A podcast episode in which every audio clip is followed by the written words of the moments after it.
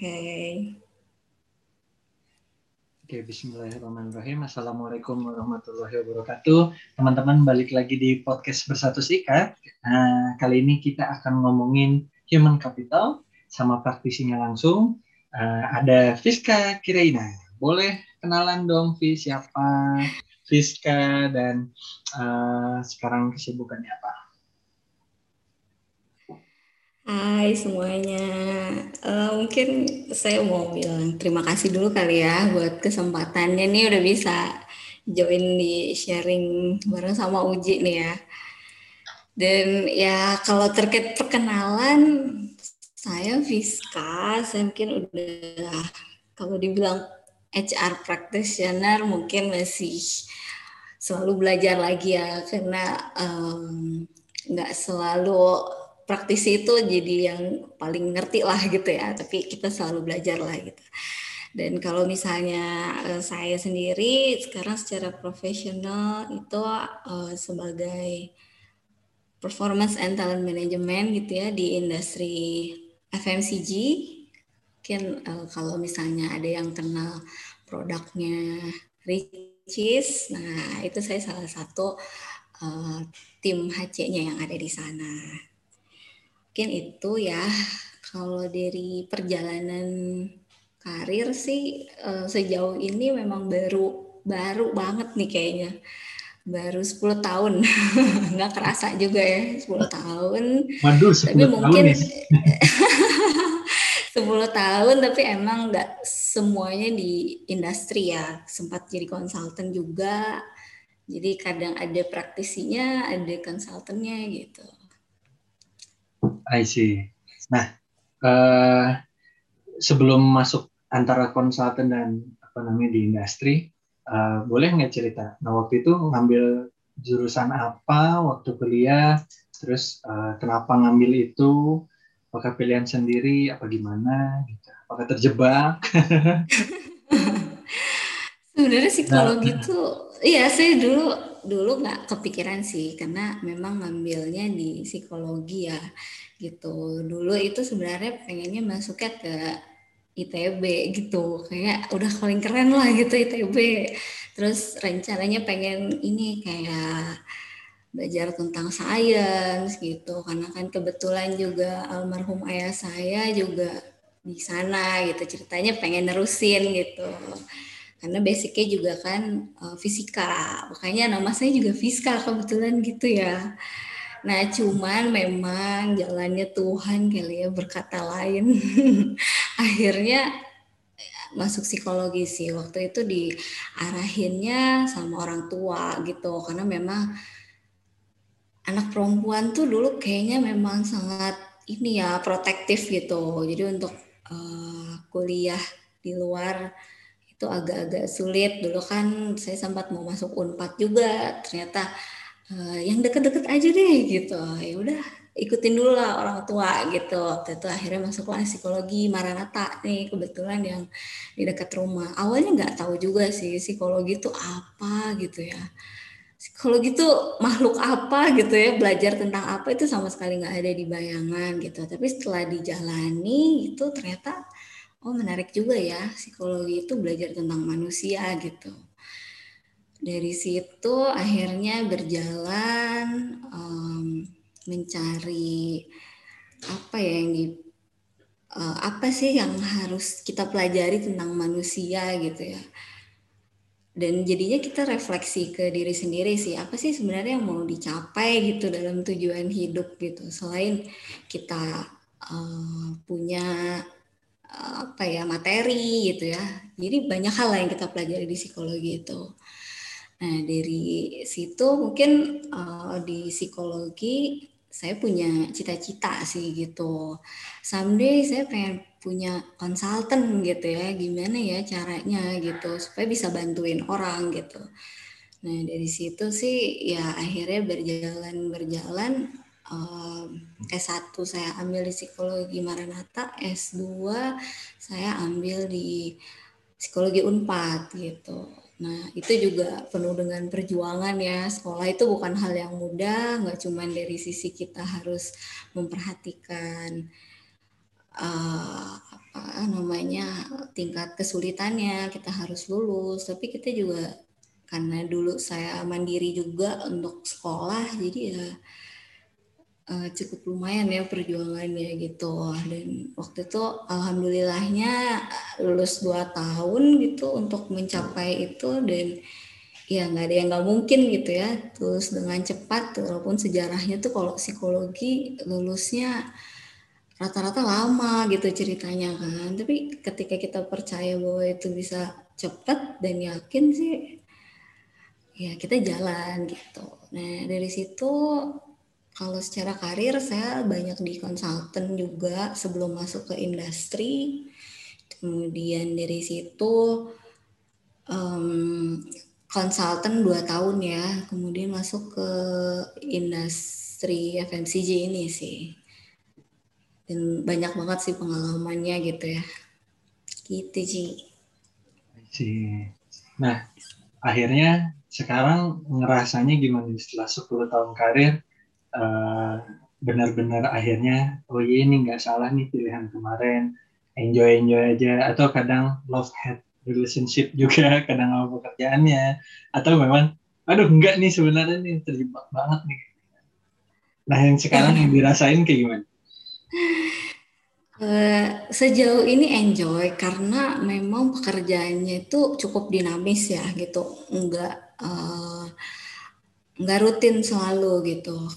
Karena memang zamannya juga sekarang udah suka ya, dan bisnis FMCG ini juga dinamik banget gitu. Prosesnya juga selalu ada perubahan itu sih. Jadi memang ketika kita mendevelop satu sistem juga selalu ada ini ya, selalu ada improvement gitu, nggak berhenti di satu titik gitu sih. I see. Nah Kalau tadi kan ceritanya awalnya dari konsultan, dan juga tadi juga pengen mimpi ada konsultan gitu nantinya. Terus di industri juga gitu. Nah kalau boleh nggak cerita sedikit kalau di konsultan kurang lebih gimana sih yang dihadapinya itu seperti apa? Terus kalau di industri atau di kantor gitu ya yang perusahaan itu biasanya ngapain aja gitu. Nah, terus kalau yang Fiska rasain nih di antara konsultan sama si industri tuh perbedaannya apa sih? Iya, saling melengkapi ya sebenarnya ketika kita punya pengalaman di konsultan, kemudian di industri ya. Mungkin dunia praktisinya akan lebih besar di industri gitu. Ketika kita bicara sebagai konsultan, kita baru sampai biasanya tahap merekomendasi nih yang baik buat perusahaan tuh kayak gimana sih gitu. Misalnya kita punya saran-saran pengembangan gitu ya dari organisasi ini, perlu dibuat sistem seperti ini. Nah kalau kita udah nyemplung di industri, nggak cuman kita rekomendasi aja tapi udah sampai implement kayak gimana, kemudian resiko-resiko juga kita udah tahu, dan lebih implementasinya ya gitu.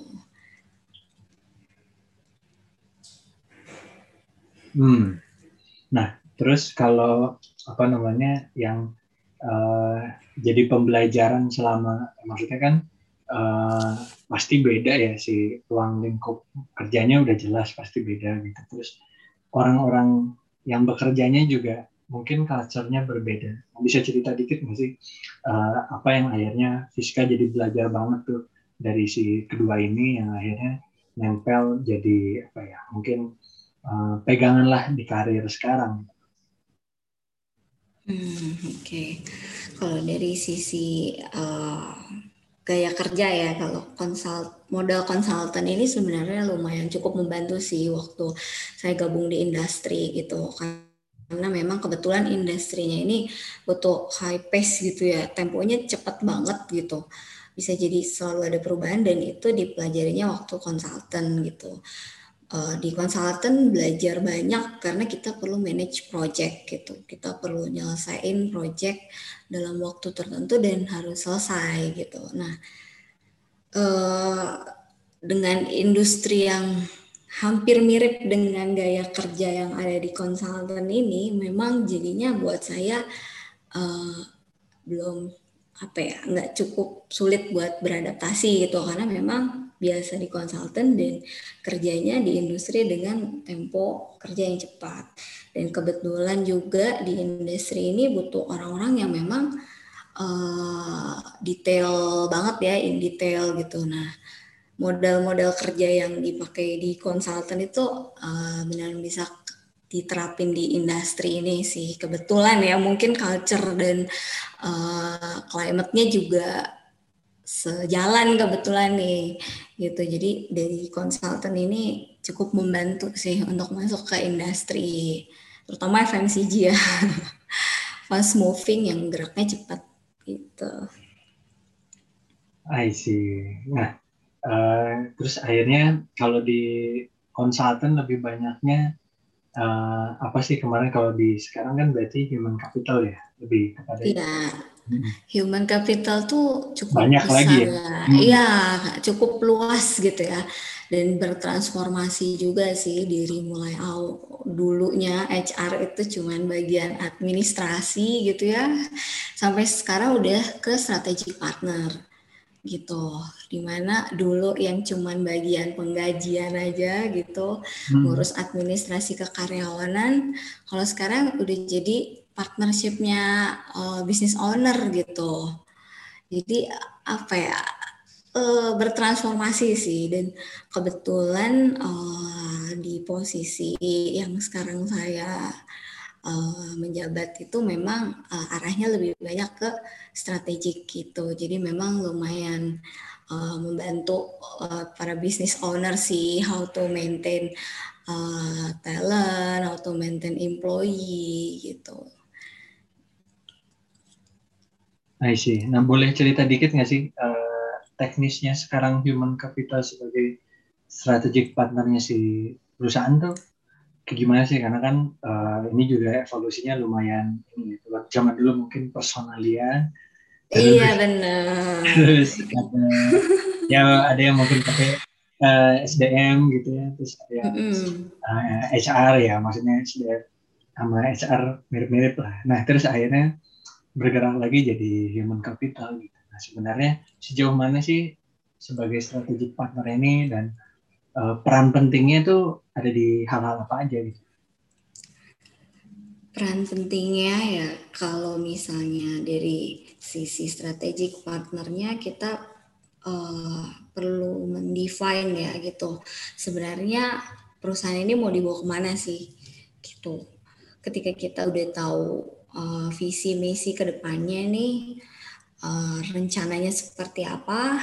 Nah, dari sisi kita human capital, kita harus siap nih nyediain orangnya yang bisa mencapai visi misinya ini tuh harus yang seperti apa gitu. Memang agak ngawang-ngawang ya ilmunya gitu ya, tapi kita berusaha untuk bisa lebih praktis lah gitu, untuk step by stepnya gitu. Karena kan perusahaan itu nggak cuman saat ini ya berjalannya, tapi dia harus sustain, bertahan, apalagi dengan kondisi pandemi ini gitu. Jadi semua proses juga akan banyak perubahan gitu. Nah, ini yang kita juga sebagai HC nggak cuman lihat dari sisi orang ini bisa kerja pada saat ini, tapi bisa nggak sih orang-orang ini dibawa ke masa yang akan datang. Nah, ini arah-arah strategiknya lebih ke sana ya gitu. Nggak cuman saat ini, tapi dibawa ke depan juga gitu. In case 5 tahun lagi, 10 tahun lagi gitu. Hanya talent management tuh jadi part penting juga, atau aset perusahaan juga ya, bisa dibilang nggak cuma dari sisi yang tangible, tapi intangible aset juga. I see. Nah, menarik nih. Biasanya sekarang nih lagi mungkin nggak tahu ya data benarnya gimana, tapi kan sering kita dapat informasinya bahwa yang generasi sekarang tuh lebih cepat nih perpindahan-perpindahan gitu. Nah, kalau dari teman-teman HC sendiri melihat fenomena ini kayak gimana sih sebenarnya? Iya, kita banyak benchmarking juga ya Ji, nggak cuman dari internal, tapi kita lihat nih tren eksternal dan tren 5 tahun ke depan itu kayak gimana gitu. Karena mungkin sering dengar juga ya, sekarang tuh udah zamannya digitalisasi gitu. Orang-orangnya kira-kira bisa nggak sih untuk ngikutin digitalisasi ini gitu. Buat yang milenial mungkin akan lebih mudah gitu. Nah kalau misalnya buat Gen Z, Gen Y gitu, nah mereka apakah bisa ngikutin? Nah orang-orang ini kita akan plotting seperti apa? Nah itu memang kita udah mulai mapping sih gitu. Nah dari itu pun juga kita perlu melihat ya bisnis ini arahnya kemana gitu, nggak cuma dari aspek-aspek yang terukur gitu ya, tapi ada juga yang kita perlu lihat dari luar. Jadi sekarang udah zamannya online gitu ya, orang-orang juga perlu bisa mengikuti juga nih, termasuk bisnis juga begitu. Iya kan karena begitu, tadi ya. Kalau nyambung yang tadi kan. Pengennya kan kita bisa bawa teman-teman karyawan ini bisa jangka panjang gitu, dibawa jauh gitu. Nah, tapi untuk mereka-mereka yang akhirnya sebentar pindah, terus gimana tuh strateginya biar nggak istilahnya ya dapat gitu yang visi awal itu untuk bisa bawa jangka panjang, atau sebenarnya jangka panjang ini tetap tujuannya ada, tapi walaupun mereka ada pindahan, tetap keisi dengan selalu terisi dengan orang-orang yang tepat untuk bisa mencapai visi yang jangka panjang gitu. Gimana menurut visi? Iya. Sebenarnya ini kita tetap memperhatikan ya, maksudnya sebagai Aceh nggak cuma lihat dari sisi kebutuhan bisnis aja nih, karena memang posisi kita tuh kan nggak cuman kita lihat dari sisi manajemen aja ya, tapi kita juga memperhatikan karyawan kita itu seperti apa. Nah, jadi memang kalau misalnya ada yang masuk ke kriteria dia udah golongan baby boomers itu ya, yang Z ini tetap kita maintain gitu, bukan berarti jadinya ditinggalkan ya. Jadi semua orang yang ada di karyawan di suatu industri ini kita coba sesuaikan dengan kemampuan dia, kemudian juga dengan kinerjanya dia, dengan plotting tertentu. I see. Gitu. Nah, Fis, kalau kita berbicara karir tadi, Fis udah panjang banget gitu, 10 tahunnya. Nah, terus lama banget ya, itu bentar banget kayaknya. 10 tahun tuh udah anak SD ya? Udah anak SD ya, iya ya. Nggak kerasa ya. Aduh, iya. Jajannya udah mahal lah itu lumayan. Pengalaman panjang nih gitu, 10 tahun akhirnya ketemu orang banyak, lain-lain lah gitu. Ketemu senior, ketemu expert gitu yang udah lama gitu. Terus pernah nggak dapat pesan-pesan yang membekas gitu, yang menancap ke pikiran, yang Fiska pegang untuk di karir ya, terutama di di human capital gitu, di psikologi atau di human capital, yang pas dapat kalimat-kalimat itu tuh oh iya, atau mungkin pernah dapat kejadian apa yang akhirnya jadi oh ini nih jadi pegangan nih pokoknya ke depan begini gitu. Ya, mungkin lebih karena kita tuh kalau dibilang role model sih memang nggak ada ya, tapi lebih ke berjalannya aja nih yang udah dirasain gitu ya. Kita kan memang kalau dibilang karir 10 tahun udah lama gitu ya, mau ngejar apa sih gitu. Nah, pada dasarnya sih setiap pekerjaan mesti ada tujuannya masing-masing ya, tapi kembali ke prinsip kita mau bekerja itu seperti apa. Kalau saya pribadi sih untuk saya bekerja itu saya niatnya untuk nolong orang sih gitu. Jadi memang untuk bisa mencapai, kebetulan saya di HC gitu ya, HC itu kan relate banget sama orang. Gimana cara kita bisa ngebantu karyawan nih supaya dia bisa bekerja dengan baik gitu. Kalau ada masalah kita coba bantu. Nah, memang salah satu medianya dari saya pribadi untuk bisa menolong orang ya mungkin kebetulannya saya di HC sih. Gitu. Jadi ya apa ya, kalau ditanya ini ya lebih suka berbagi ilmu, mungkin ya berbagi ilmu juga karena kan mungkin 10 tahun ini nggak cuman kita kerja aja, tapi kita juga banyak sharing sama anak-anak yang baru masuk gitu ya di company ini. Ya lebih suka berbagi ya gitu.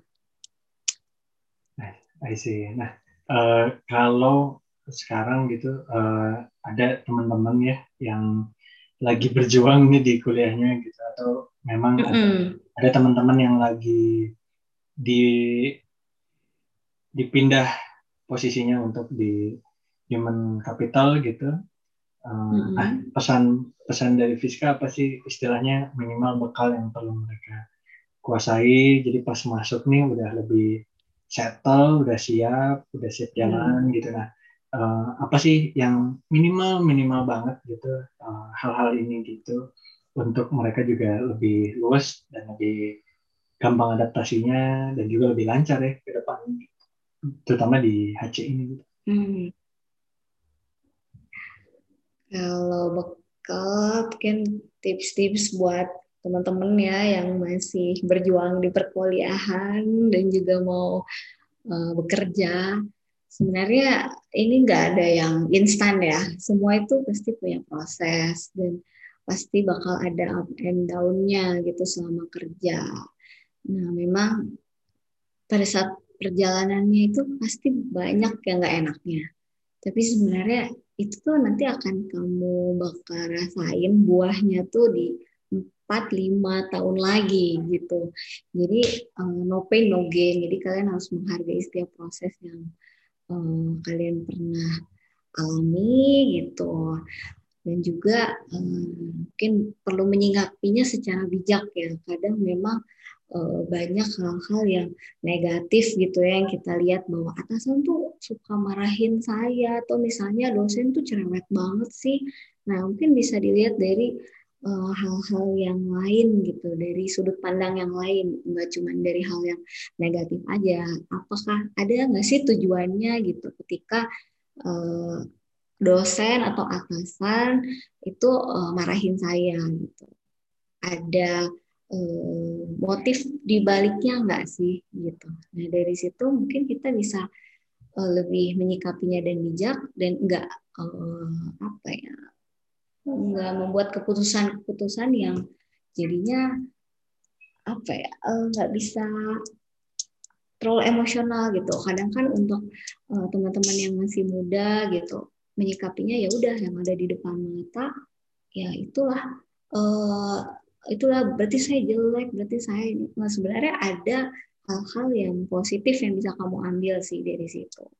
Jadi jangan berhenti berjuang ya. Kadang memang jalan tuh nggak ada yang tahu sih kita ke arah mana. Tapi kita coba menyikapinya dengan baik dan bijak sih. Gitu. Dan menghadapi industri saat ini gitu ya di era pandemik ini memang nggak semua pekerjaan menjadi mudah gitu. Ketika kita menghadapi pandemik, semua hal bisa menjadi berubah dan kita harus siap agile nih. Agile sama perubahan, mulai belajar hal-hal yang baru gitu. Jangan berhenti belajar sih intinya gitu. Belajar pasti ada susahnya, pasti ada nggak enaknya. Seperti anak baru belajar berjalan lah gitu ya, ada jatuh-jatuhnya lah itu pasti gitu, nggak mungkin langsung tiba-tiba lari. Nah sama halnya juga sama perjalanan karir kalian gitu, mungkin ada fasenya di bawah, ada fasenya di atas gitu. Jadi bersabarlah gitu ya, buahnya pasti manis kok kalau kita percaya. I see. Nah, itu teman-teman gitu, iya semangat lah. Nah, Fis, tanya bisnis is about people ya gitu. Jadi, nah tapi boleh nggak kasih tips juga buat teman-teman yang lain nih gitu, terutama yang bergerak di bidang bisnis, mau yang udah besar atau yang masih memulai merintis tapi juga udah punya tim gitu untuk dikelola gitu. Tipsnya apa nih gitu? Kan kadang bingung ya bagaimana mengelola timnya misalnya sih. Kalau di train gitu nanti mereka pergi gitu apa gimana gitu. Nah gimana ya baiknya gitu untuk istilahnya minimal gini mendisiplinkan, juga mereka memahami, terus juga si pebisnisnya ini juga bisa mengapresiasi mereka gitu. Nah menurut Fiska gimana? By the way ini udah di penghujung, jadi silakan. Nggak kerasa. Oke. Nggak kerasa ya. Oke. Jadi kalau misalnya mungkin buat teman-teman yang baru mulai dengan bisnis, cara maintain karyawan gitu ya. Sebenarnya banyak cara ya. Sekarang kan juga udah kita bisa cari gimana sih cara mengelola karyawan gitu. Nah, sebenarnya kita perlu tahu juga sih deep insight-nya karyawan tuh sebenarnya dia punya harapan apa sih gitu. Karena kan sekarang ini memang zamannya udah talent war juga ya gitu. Banyak kalau misalnya orang bagus tuh bisa jadi diambil langsung nih, di hijack sama perusahaan luar gitu. Nah, cara kita maintain mungkin kita harus engage ya sama karyawan gitu. Nggak cuman dari sisi materi aja gitu ya, tapi secara kompensasi misalnya oke, tapi ternyata dia nggak diperhatiin nih sama atasannya, buat apa ya, gue kerja buat apa ya gitu.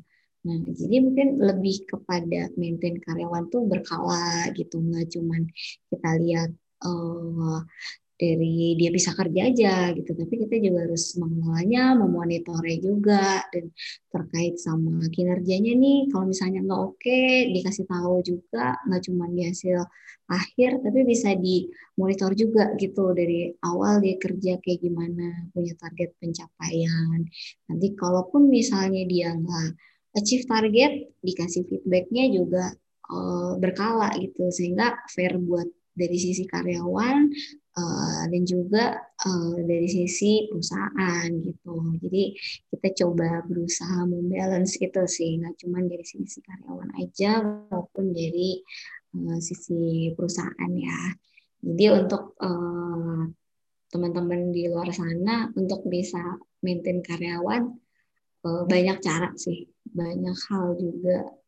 Kalau misalnya dari per poin ya, kompensasi, kemudian retainment, kemudian sampai nanti akhirnya dia keluar dari perusahaan, itu wah pembahasannya lumayan panjang juga tuh, Ji.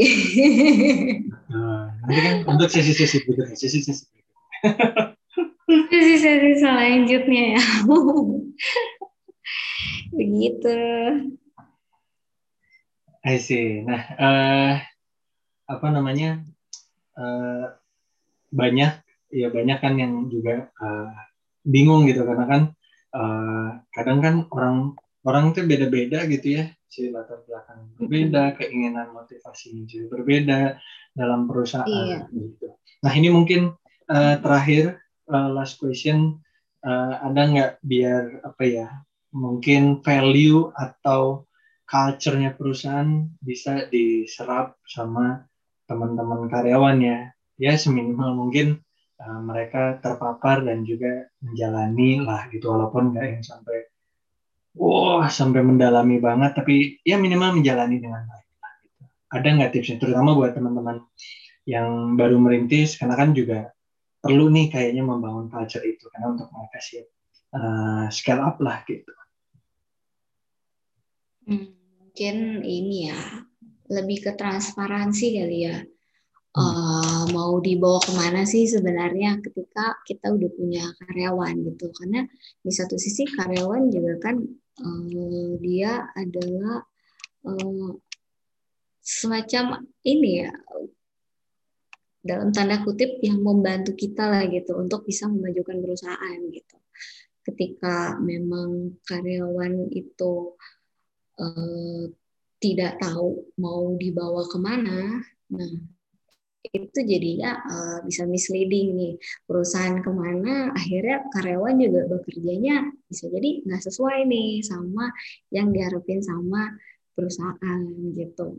Nah, apalagi ya itu dalam kondisi pandemi ini ya, semua juga kita jadi harus bisa transparan juga sama karyawan bahwa kondisi misalnya dari perusahaan itu kurang baik, bisa jadi juga kita share sehingga mereka juga lebih bisa memahami gitu ya, tidak hanya melihat dari sisi oh perusahaan ini nggak menguntungkan, tapi mereka bisa paham itu. Oh ternyata memang bisnis ini dalam kondisi seperti ini dan ayo kita sama-sama berjuang nih untuk bisa memajukan perusahaan. Jadi transparansi itu penting juga sih buat mereka tahu gitu. Siap. Fiska Kireina, thank you banget sudah ngobrol-ngobrol. Aduh, thank you banget nih. Iya, Ji. Teman-teman juga jadi lebih terbuka, mau yang kerja di perusahaan, mau yang punya bisnis, gitu. Iya, HR teman-teman luas banget sih memang. Jadi kayaknya memang harus cukup ini ya, belajar. Nggak belajar secara ini ya, nggak belajar secara di perkuliahan, tapi memang HR menarik kok gitu kalau buat teman-teman yang suka gitu. Thank you banget, sehat-sehat semua Fiska dan keluarga. Oke. Semoga teman-teman pendengar mendapatkan manfaat. Iya. Ya, apa namanya yang Fiska tadi bilang juga banyak ilmu-ilmu yang masih banyak sih sebenarnya di dalamnya gitu. Seperti podcast-podcast sebelumnya, kita ngobrol masih perkenalan, kita juga ingin membuka dulu pintu-pintunya bahwa kalau ada yang suka HR, oh ternyata ada orang-orangnya ya yang bergerak di HR gitu, yang bisa ya istilahnya memberi pandangan-pandangan yang membukakan pintu-pintu berikutnya. Fiska, thank you banget, semoga lancar-lancar semua karirnya, sukses semua, menanjak karirnya, melesat karirnya, sehat-sehat. Ya paling itu, jaga kesehatan, jaga kondisi. Thank you Fiska, sampai ketemu di sesi-sesi. Thank you semuanya. Assalamualaikum.